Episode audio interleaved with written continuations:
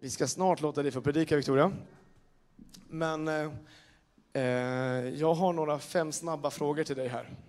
Så att vi ska få lära känna Victoria lite grann. Eh, så, och ni kommer ihåg att hennes man hette Tom som ska predika. Så han finns med här i frågorna. Och hoppas att han, han är ju hemma nu och nattar lite barn så att han ändå får följa det här på streamen och veta vad du svarar.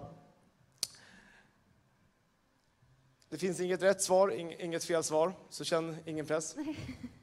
Men... Eh, O'boy eller kaffe? Jag precis börjat trappa ner på kaffet, jag säger O'boy. Yay. Jag sa det finns inga rätt eller fel. Ska. Eh, norsk kransekaka eller svensk kladdkaka? Åh, oh, svensk kladdkaka. Oj, oj, oj. Oh yeah, big time. Vad skulle du ta med dig till en öde ö? Det är en öppen fråga. Oj, ja. Ta med mig Jesus. Bra. Yes. Eh, det var rätt svar, fem poäng. Jag skojar, det fanns yeah. inget rätt svar. Eh, fotboll eller hockey? Åh, oh, fotboll. Åh, oh. uh, fel crowd. Uh, Toms bakning eller Toms matlagning? Toms matlagning. Toms matlagning? Yes. Ja, men underbart. Ja. Tack, Victoria. Ja.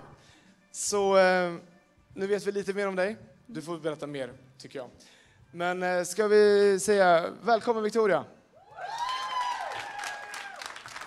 Finns det något bord jag kan lägga? Det kanske är det här bordet, va? Eller? Det här? Ja, du hjälper mig. Kul! Vad roligt. Tack för att jag fick komma hit till Övik. Det är första gången för mig. Jag har varit lite längre upp. Jag har varit i Umeå för några år sedan. Men det var länge sedan. Eh, men nu är jag här. Jättekul. Och jag ser ju inte er, för att det är så ljust här och så är det så mörkt i salen, så att jag bara ser små huvuden. Men ni, ni är många och vad kul. Mitt namn är Victoria. Mm, jag är eh, opprinnelig norsk. Född i Norge. Yeah! Norskt blod, men uppvuxen i Sverige. Jag har två barn, eh, sju och fem år gamla. Eh, gift, bor i Uppsala. Ja, oh, that's me allt ni behöver veta. Eh, och idag, vet du vad, vi tar och ber lite. Ska vi göra det? Bara lägger den här kvällen i Guds händer. Kära himmelske Fader, jag tackar dig för den här kvällen, jag tackar dig för den här konferensen och tack Herre för allt det du har för den här, den här kvällen Jesus. Tack för varenda en som har kommit hit ikväll. Och du ser varje situation, du ser varje individ Herre. Du ser inte bara en folkskara här utan du ser människan Fader, du ser varenda en. Och jag tackar dig för att din helige Ande, vi bjuder in dig helige Ande just nu att röra vid våra hjärtan, öppna våra hjärtan så att vi kan ta emot av det du vill säga här idag Jesus. Berör oss på djupet och gör Gör ditt verk i oss, Herre. I Jesu Kristi namn. Amen. Amen. Jag kommer att predika om, eh, eller med temat, om du skulle vilja ha ett tema för kvällen, så är det... Vänta, ska vi se. Vad var det nu igen? Jag vill inte säga fel. Ska vi se. He is faithful. Eller ni kanske såg det? Nej. He is faithful. Han är trofast. Och jag kommer att börja lite Eh, och berätta lite personligt. Eh, jag eh, var i Norge, som sagt, för några år sedan. Det var många år sedan vi var i Norge. Eh, och där blev jag utmattad. Jag blev utbränd. Och eh, på något sätt så eh, förstod jag inte riktigt själv vad som hände. Utan man bara blev trött, man tappade orken, man hade feber varje helg. Jag hade inte eh, lust att leva längre, man bara kände man ville bara ligga på soffan. Eh, och så var det mycket församlingsarbete, jag var nygift. Och eh, jag blev sjukskriven från mitt jobb, jag blev gravid samtidigt. Jättekul att kombinera eh, småbarnsliv med utmattning. Gör det allihopa? Nej, not. eh, så att härligt. Och sen fick vi en överraskning nummer två, när hon precis hade fyllt ett år. Jag såg på Instagram så här, det var några som också hade fått barn samtidigt som Chloe. När vi fick Chloe så hade de också fått en son. Och de liksom annonserade på Instagram så här som man brukar göra. Nu väntar vi till ökning nummer två. Och jag bara så tittar på det här. Bara, Tom, alltså på riktigt, skämtar du med mig? De har precis, deras unga har precis fyllt ett. Så ska de skaffa en till. Är de dumma i huvudet? Vad händer månaden efter? Surprise, surprise! Yes! Så då fick vi en nummer eh, två på köpet och det är vi ju glada för idag. Men jag kände ju där och då att eh, kommer jag orka det här? För jag kan inte ta paus från moderskapet. vad ska jag säga? Det går inte. Och min man jobbade, jag var hemma. Jag kan liksom inte låta honom amma, utan det är han som får åka och jobba, jag får vara hemma och ta det. Och vi flyttade till Sverige när jag var gravid med Lloyd, min nummer två. Och jag hade tappat mig helt. Jag var helt personlighetsförändrad. Och det är, säger jag, jag försöker inte göra någon skönmålning av min utmattning, men det var verkligen så här, jag är en väldigt, har varit tidigare en väldigt glad och extrovert, trevlig, skön människa att vajba med när man träffar mig. Men jag var rädd för att vara nära människor. Jag var rädd för att snacka med folk. Jag kunde inte hålla ögonkontakt och se glad ut, utan jag kände liksom min mun bara liksom, den, den, den följde inte med mig, utan den var liksom, såg, jag såg livrädd ut. Och jag ville alltid fly efter gudstjänst, eh, när jag var på gudstjänst. Jag ville bara rakt ut i bilen, jag ville inte prata med någon. Och jag mådde otroligt dåligt. Och jag kände, vad det här du, Gud, har kallat mig till? Här sitter jag stack i ett hus med två ungar som är sjuka konstant. Jag mår piss. Min man jobbar, han är aldrig hemma. Och alla mina vänner reser och har kul och lever livet och Gud använder dem och de får stå på scen och predika och de bara åh, de är bästa vänner med alla pastorer och de gör allt underbart och här sitter jag i mitt lilla torp och ingenting går bra. Och när man mår dåligt så vet man att man inte kan bara, oh, på en dag så kan man bli bra igen, utan det är en lång process. Så där satt jag och undrade genuint, Gud, har jag hört fel? Har jag hört fel när du har talat till mig, när jag har mött dig på konferensen, när jag har mött dig hemma, när jag har fått möta dig? Har jag hört fel? Skulle mitt liv vara så här? Var det här du, du har kallat mig till? Och vet du vad som hände? Jag hade haft en längtan att möta Gud och jag hade genuint önskat ett möte med Gud på konferenser. Och jag fick möte med Gud på konferenser, men kanske inte det mötet som jag ville ha. Så sitter jag hemma i mitt vardagsrum och jag har på lovsång på tvn. Och så sitter jag där och byter blöja på min son, för jag är så lat. För jag orkar inte gå till badrummet, så jag byter blöja på mattan. kan man göra ibland. Och så har jag bytt blöja på honom och det är lovsång. Och där kom Gud. Där kom han in i mitt rum. Det var som att han stod där. Hans närvaro var så påtaglig. Förstå att jag haft en sån torka, jag haft en sån ensamhet, jag haft ett sånt misär, jag har mått så dåligt och plötsligt så är Gud där i mitt vardagsrum. Och han är där. Jag har, inte, jag, jag har inte bett en pastor komma dit och lägga handen på mig. Han kom utan en pastor. Går det? Går det? Han kom. Han kom mitt bland alla bebisleksaker, mitt bland spyor och bajs och blöjor och bebisar och barn och gnäll och smulor. Så kom han. Vet du vad? Mitt när vi inte anar det så kommer han. I de mest omöjliga situationerna, där kommer han. Varför? Jo, för att han är Gud. För att han är likt ingen annan. Det finns ingen annan som honom. Och när vi läser i Bibeln, jag orkar inte ens slå upp det för nu är jag i ett flow. I Moseboken så läser vi om israeliterna de har blivit befriade från Egypten och Moses har tagit dem ut och nu är de på väg. De är på väg mot sin räddning. Men så kommer de till det här havet och det är ett stort hav och de ser att bakom dem så kommer det fullt av egyptiska soldater. Har ni hört den berättelsen? Och de fylls av sådan fruktan och de börjar klaga på Mose. Ej, vi kan ju lika, var det en grav du hade förberett åt oss? Skulle vi dö här eller? Vi kan lika gärna gå tillbaka till Egypten. Många gånger när vi möter svåra situationer, när det känns allt är kört. Nej, vi står med ett hav framför oss. Vi står med hot bakom oss. Vi är omringade, det finns ingen framtid. Det finns inget hopp. Då känner vi, äh, var det värt det här? Var det värt, var det värt det här? Men vet du vad Moses säger? Vet du vad Moses säger till dem? Han säger, var inte rädda. Stanna upp och bevittna den frälsning som Herren idag ska ge er. Så som ni ser Egypterna idag ska ni aldrig någonsin se dem igen. Herren ska strida för er och ni ska hålla er stilla.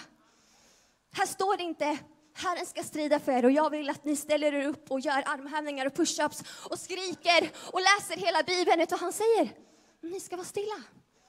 Vi behöver inte göra någonting i vår kraft.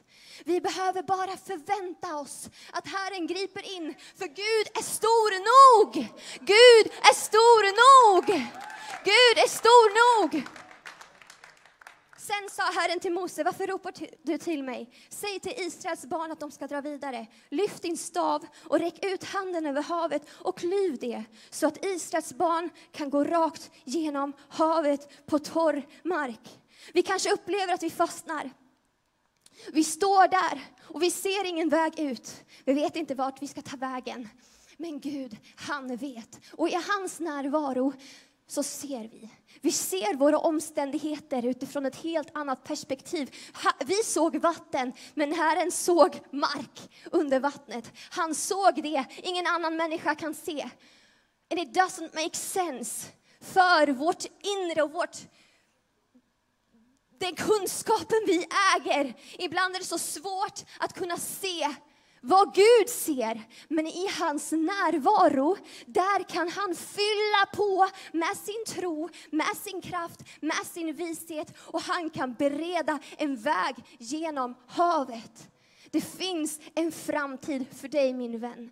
I din ensamhet, i det svåra, i det omöjliga så finns det en väg och Herren banar den vägen för dig. Amen.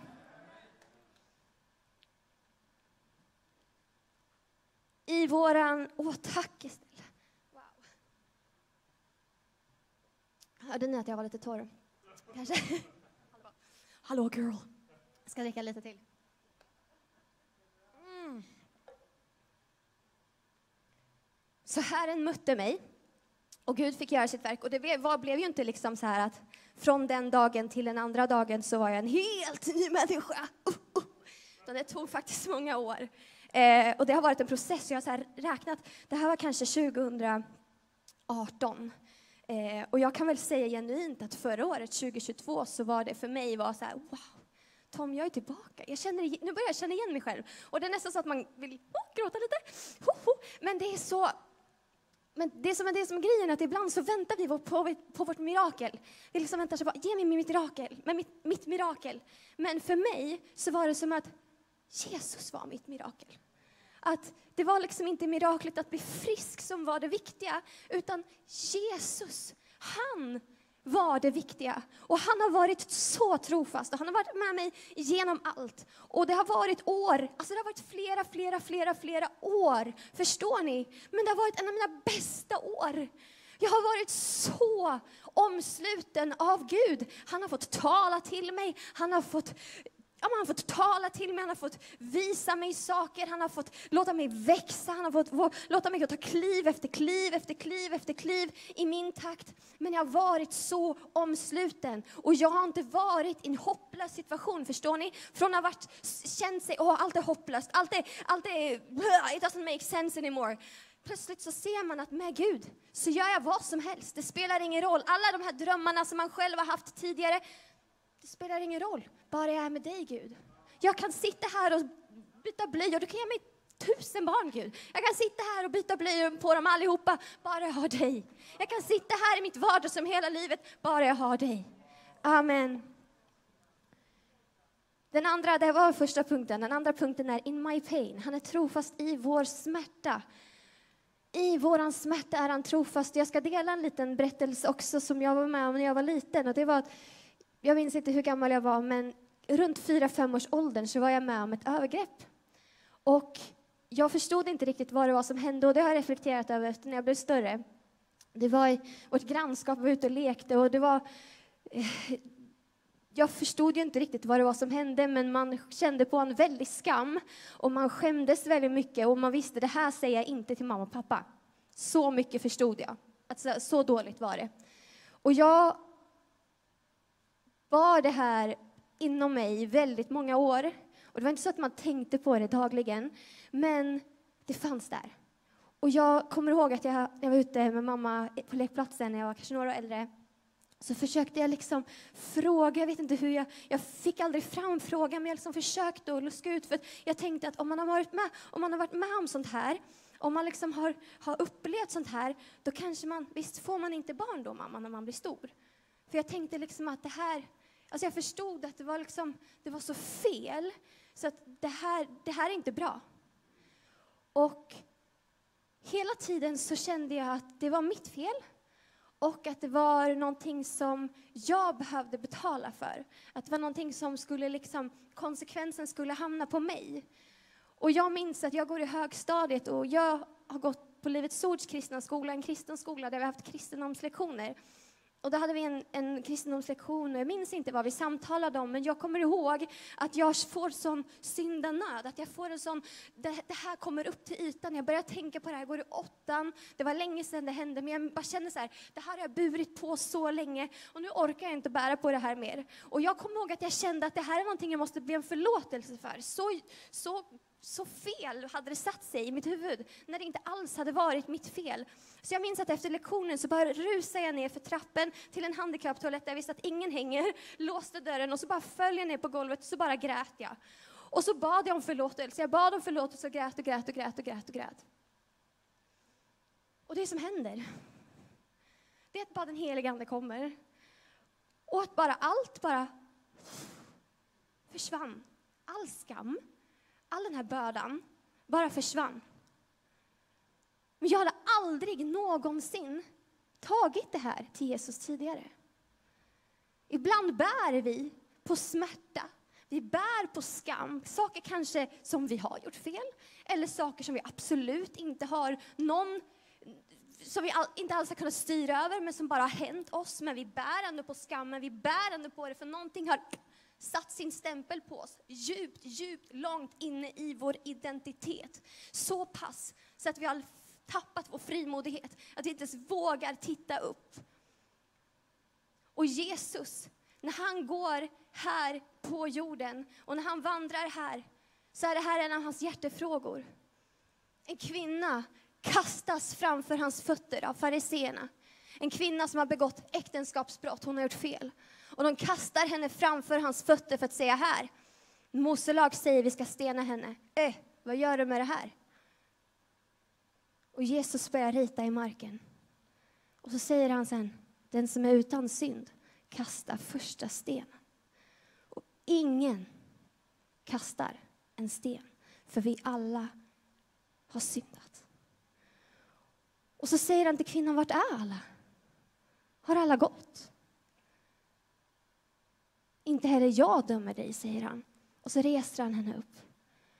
Jesus, han har förlåtelse. Han har frid. Han har upprättelse. När skam talar fördömelse, då talar Jesus upprättelse. Han talar sanning, han talar liv, han talar tro, han talar kärlek, han talar nåd, han talar liv, han talar om en framtid och ett hopp. Men det jag hade gjort, jag hade inte ens tagit det här till Gud.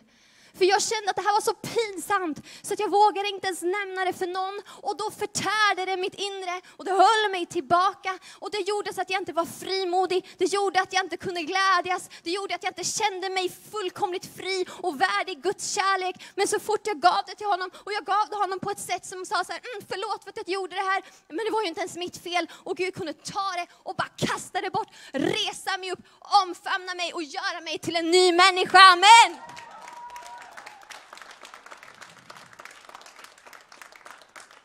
Vi ser i Lukas 18, 9. Så talar Jesus på samma sätt liknande.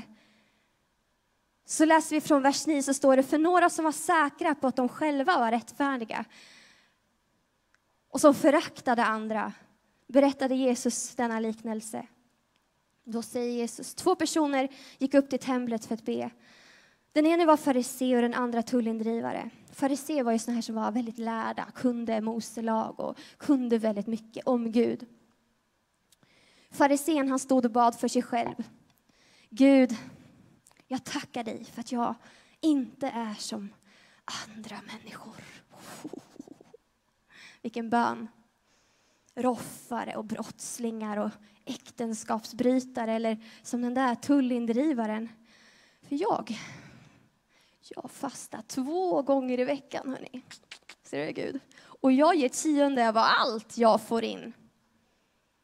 Men tullindrivaren stod långt borta och vågade inte ens lyfta blicken mot himlen, utan han slog sig mot bröstet och bad Gud, förlåt en syndare som mig. Jag säger er, han gick hem rättfärdig, inte den andre. Var och en som upphöjer sig ska bli förödmjukad, men den som ödmjukar sig ska bli upphöjd. Här ser vi hur Jesus, alltså Jesus vibade inte så bra med de skriftlärda och fariséerna när vi ser. Alltså jag har verkligen tänkt på det. Vem var det, när Jesus hade liksom, han hade tre år i tjänst. Visst Johannes? Tre år i tjänst, ja, teologen. så att jag säger något fel. Och det är väldigt intressant. Vilka var det han gick till rätta med, om du tänker på det? Var det syndarna? Det var de skriftlärda och. De som kunde mycket, de som undervisade mycket, men som hade allt på plats här, men inte hade någonting på plats här i hjärtat. Det här är allt allt handlar om det här, min vän. Om du är här ikväll och du känner på en skam och du skäms över saker som du har gjort, kanske saker som du har svårt med, som du kämpar med, av synd eller av olika beteendemönster eller saker som har hänt dig som du också skäms över. Vet du vad? Det där är inget annat än lögn. För när vi ser vad Jesus ser, säger om den här tullindrivaren och den här farisén, vi ser den här människan som är så präktig och så fin och som ber så otroligt otroligt flott. Och så ser vi den här tullindrivaren som kanske inte alls har allt på plats, men hans hjärta och den bönen, den behagade Gud, mina vänner. Ibland behöver vi inte komma med flotta böner, vi behöver inte komma med hela den här stora listan. Jesus, titta vad jag har gjort för dig. Den listan är inte, den imponerar inte på honom det minsta. Det är hjärtats bön. Oavsett vad du har gjort, jag vill bara uppmuntra dig ikväll, oavsett vad du har gjort, oavsett vad du varit med om, oavsett vad du bär på, så spelar det ingen roll. För Jesu kärlek sträcker sig långt över all din synd. Och ibland så kan skammen sätta sig som ett hinder, som ett galler för det Gud vill ge till dig. Vi måste komma med det så att han kan få ta det och rycka det ut ur dig, ut ur dina händer. För du ska inte bära det, det är inte din börda att bära. Det är hans. Han har tagit på sig all din synd, han har tagit på sig all din skam på korset. Han har tagit på sig allt för din skull. För din skull. Han har tagit din smärta. Jesus som var smärtornas man. Han gick lidandets väg för din skull. För det du går igenom. Han älskar dig. Och jag, jag minns den här händelsen. Jag tänkte när jag var, började bli lite äldre. Och vad skämsigt det här kommer vara sen när jag blir stor och måste berätta det här. Och när jag gifte mig och måste jag berätta det för min man. Och, och fy, och så bara byggde jag världens liksom största rädsla. Och jag, alltså det, det var sån, det, det är, alltså fruktan ägde mig. På riktigt. Och sen när Jesus tog bort det, då var det ingenting. Det var som en liten lortgrej som man kunde bara det fanns inte ens det här längre. Det var liksom ingen grej. Varför har jag gått och burit på det här så länge? Kanske för att ingen berättat det för mig. Men då berättar jag det för dig.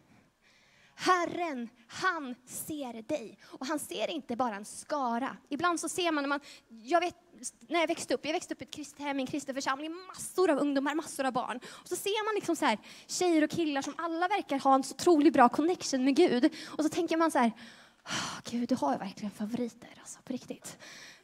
Alltså man blir lite irriterad ibland. Eller? Är det någon som blir irriterad? Kom igen, vi är ärliga i kyrkan. Ja men verkligen. Man kan liksom känna så här, åh. Alltså, de får, alltså man har de här som alltid möter Gud, som alltid gråter och bara faller. Och jag var all, föll aldrig, jag var livrädd för att falla för det första. Jag var så här, vad tryck inte ner mig! jag vet inte om ni har sett folk som faller i anden, men jag var livrädd för sånt i alla fall. Eh, men så, så ser man liksom en folkskara, men Jesus han ser individen. Han ser alltid individen och han ser alltid hjärtat. Han ser alltid hjärtat. Även ifall vi inte vågar upp, se upp mot himlen ser han dig. Amen.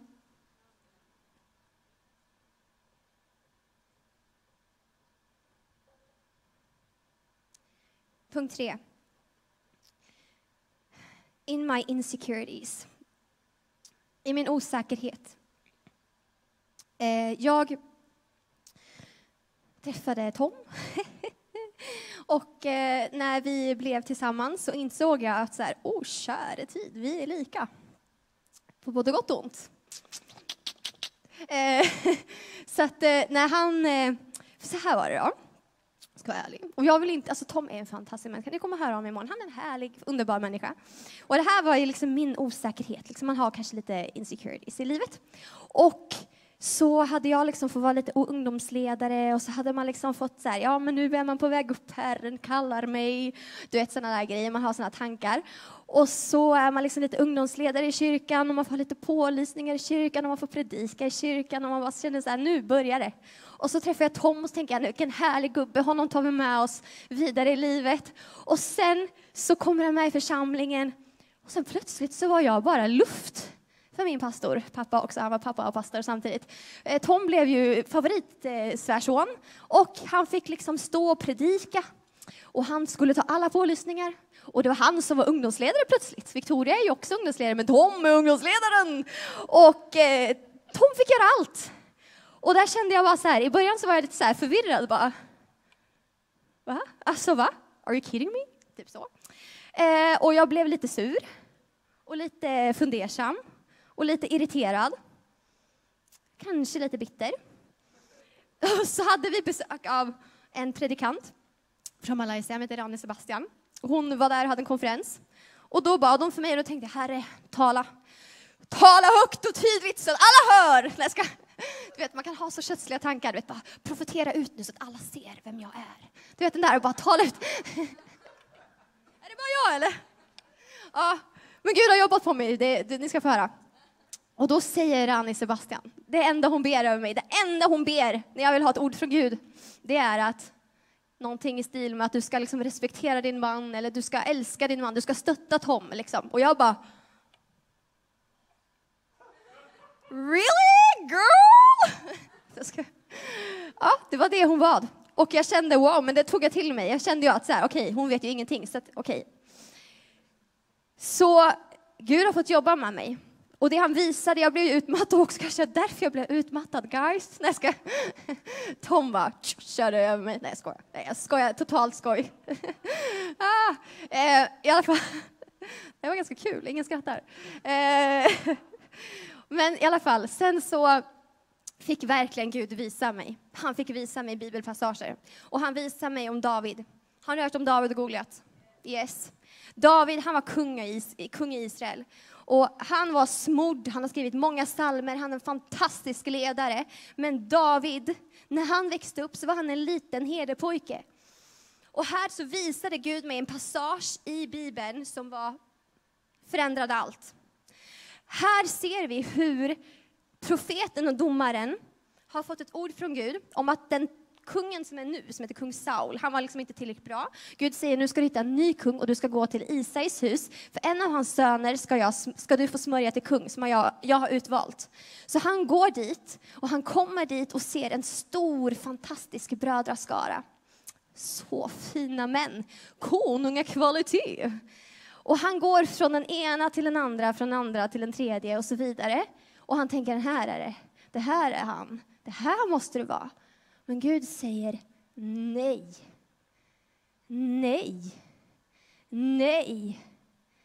Gud ser inte till vad en människa ser. Jag ser till hjärtat. Så när Samuel är klar med hela raddan av snygga, supervärdiga konungamän så säger han, Ej, har ni ingen till son? Ah, jo, David, David. Den storyn kanske vi har hört många gånger. David som var ute och vaktade fåren. Ibland så är vi så måna om att vi ska jaga efter människor, vi ska jaga efter platser. När jag blir utknuffad från scenen för att Tom ska få platsen så blir jag sur, för jag vill också vara där. Vi söker positioner, vi söker pastorer, vi söker personer, vi söker platser. Vi tänker, men det är det här, det här jag behöver. Det är det här som, som, som jag behöver för att kunna gå fram vidare med dig Gud. Men inte så det funkar. David var med Gud Gud, han var själv, ingen annan såg honom, ingen annan räknade med honom, han var uträknad, han var inte medräknad, han var inte inkluderad, han var exkluderad, men han var med Gud. Och Gud såg det i hjärtat och han sa, vet du vad, honom ska vi ha, han ska vi använda, han ska jag ha, oavsett, han var inte på plats, han var inte på plats. Han var inte inbjuden. Han var inte vackrast, eller han var vackrast kanske han var. Men han var inte den starkaste, han var inte den äldsta. Han kanske inte var den mest kvalificerade. Men han hade valt att vara med Gud. Sen när Goliat kommer och David är där för han har gett, kommer med mat till sina bröder som också är där och strider. Och Goliat kommer fram och skriker och säger Vem vill, vågar utmana mig? Så sticker alla dessa bröder som hade stått på raden när Samuel var där. Alla som hade varit uppradade när Guds man kom. När fienden kom, när hotet kom, när det väl gällde, när det väl var dags, då stack de. Men vem var det som var på plats? Det var David. För han grundade inte sin, sin kraft eller sin position utifrån vad han kunde, utifrån vad Gud kan. Han hade sett Gud ta både lejon och björn, så han tänkte, det här kommer vi fixa. För jag gör det inte i min egen kraft, jag gör det i Guds kraft. Vi söker inte positioner, vi söker inte platser. Vi kan inte spegla oss själva i andra. Det är som gift, det förtär, det förstör det vi bär på. Vi måste spegla oss i Gud, för där får vi kraft. Där kan vi växa, där kan vi blomstra. Speglar vi oss i andra är det som gift. Det förtär oss, det får oss att inte växa överhuvudtaget. Vi måste spegla oss i Gud. Där finner vi allt vi behöver och där kan han få oss att växa, bli de vi, de vi ska vara och vi står på stadig grund, på god jord. Amen. Gud, han är trofast. Genom alla våra positioner, alla platser vi kommer att vara på, så är han trofast. När det är svårt, då är han med dig. Han kommer aldrig för sent. Han är aldrig för sent ute. Den Gud jag känner i Bibeln, den Guden vi läser om i våran Bibel, han är trofast. Han är god. Genom vår smärta, Genom saker som händer i våra liv är han trofast. Och genom våra osäkerheter så är han trofast. Och ibland kanske han behöver dra oss åt sidan. Kanske det är nyttigt att vi får lite tid där i vår ensamhet. Att han drar oss ut i öknen så vi får vara där ute med de stinkande fåren i några år kanske. För att han ska få visa vad är det som är viktigt. Vad är det du lever för? Lever du för fame eller lever du för mig? Lever du för positioner eller platser eller för att bygga ditt namn eller en kyrkas namn eller samfundsnamn eller något annat namn? Eller lever du för att ära mitt namn? Amen. För det förändrar allting. I hans närvaro, då ser vi, vi får perspektiv och vi får kraft att våga ta ett steg. För vi kommer möta svårigheter. Livet är inte enkelt. Det kommer vara svårt. Men det behöver inte vara så att vi behöver deppa ner oss för det. Bara för att det är svårt så behöver vi inte bli modfällda, för vi har en Gud han strider för oss. Och precis som Moses sa, vi behöver inte stå upp och göra massa grejer, utan vi kan i det stilla lita på att han strider för oss, att han banar en väg för oss. Amen. Amen, en applåd.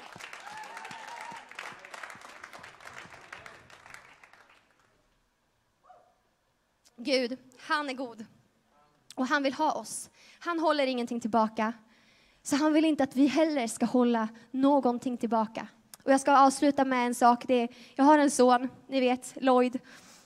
Och förut så var han väldigt gosig och han älskade att gosa och han skulle mysa och han skulle liksom ligga och vara mys, mysa och det är så mysigt. Men nu har han blivit stor. Han är lite cool. Han ska börja skolan till hösten och han liksom myser inte lika länge och det är liksom en, en sorg för mamma hjärtat att liksom, du vet, man får inte de där kramarna lika ofta. Och jag kan liksom inte tvinga på mig en kram, för ibland kan jag bara kom hit och så kramar man så liksom. Men det, det känns ju inte lite så åh, det, det, är inte liksom mm vad skönt, utan det är liksom äh. Men de gångerna, de är inte ofta, men ibland så kan han bara så här titta på mig och bara springa och så bara slänger han sig runt min hals och bara kramar mig.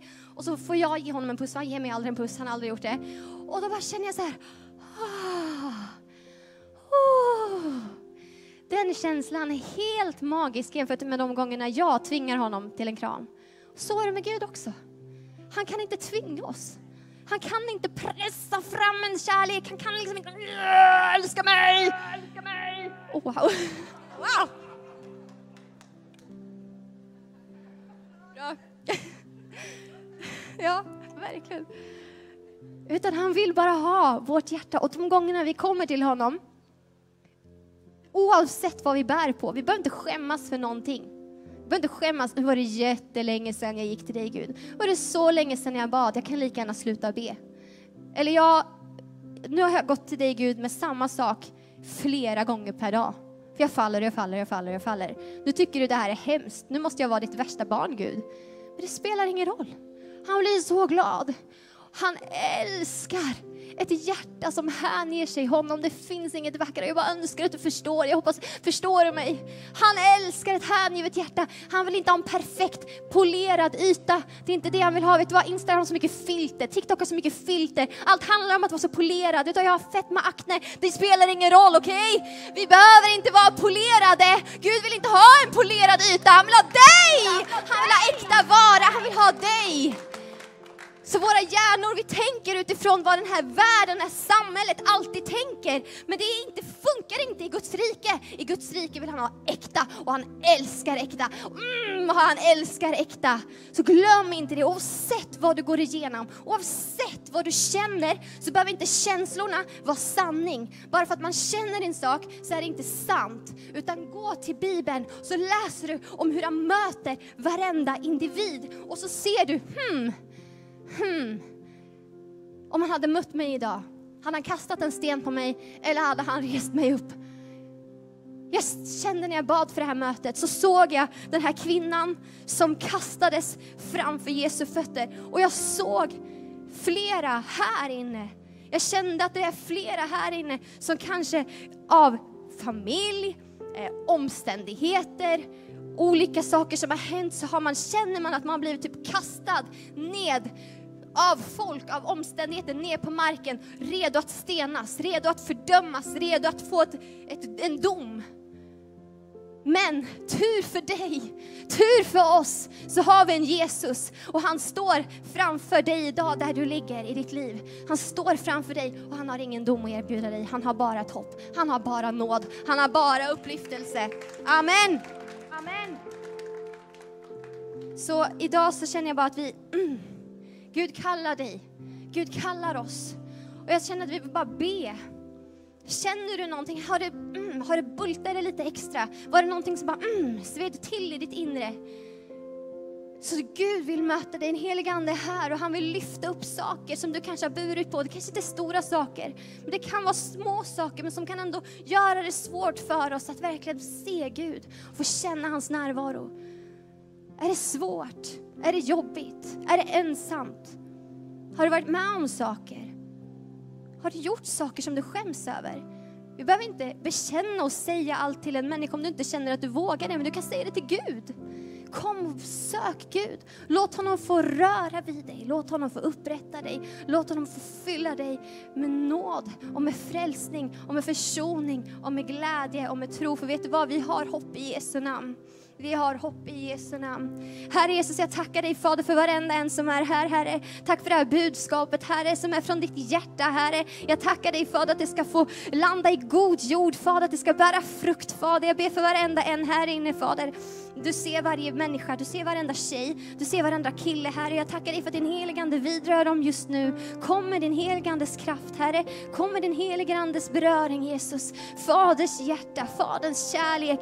Ja, Jesus, jag tackar dig för att du vidrör varenda en, Herre. Jesus, jag tackar dig för att du ska få ge nytt hopp, Herre. Ny nåd, Fader. Nåd, Fader, som är ny varje dag, Herre. Tack, Herre, för att du vill upprätta människor idag, Herre. Du vill upprätta, Fader. Du banar en väg där det ser omöjligt ut, Herre. Du har ett svar, Herre. Jag tackar dig för det, Herre. Du kommer aldrig för sent. Du är alltid i rätt tid, Herre. Jag tackar dig för din trofasthet, Herre. I Jesu Kristi namn. Amen.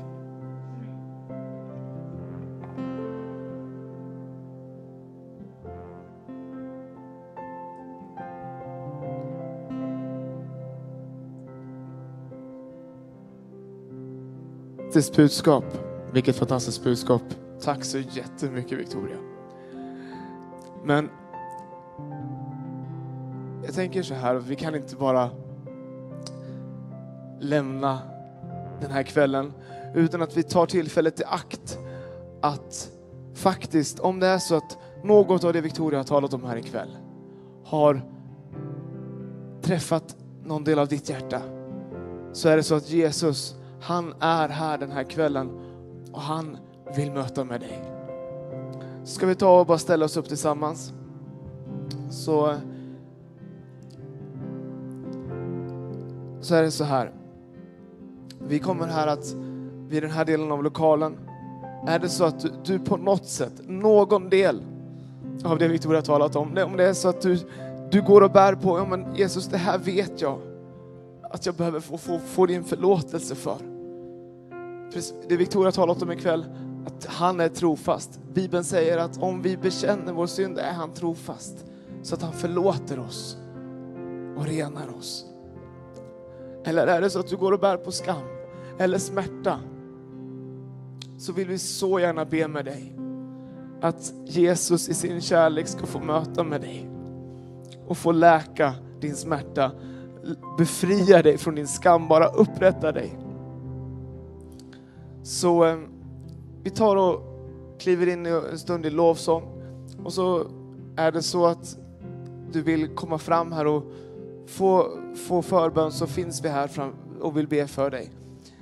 Sen är det så att vi på något vis tangerar det här också en del av det, det Victoria talat om. Men när vi bad här inför den här kvällen så var det som att vi fick till oss att det kan vara så att du är här och du brottas med en depression. Då tror vi att Jesus, han vill lyfta av dig din plåga, det som bara tynger dig. Så vem du än är och var du än befinner dig och på vilket sätt som du behöver få möta med Jesus, så tveka inte. Det finns ingenting att skämmas för. Vi, vi längtar alla efter mer av Jesus. Vi behöver alla mer av Jesus. Så vi tar och, bara en stund här och tillsammans så tillber vi honom som är trofast. Tillber vi honom som möter oss där vi befinner oss. Och så tar vi också tillfället i akt om, om vi vill och kommer fram och så tar vi, får, får be, be vi tillsammans.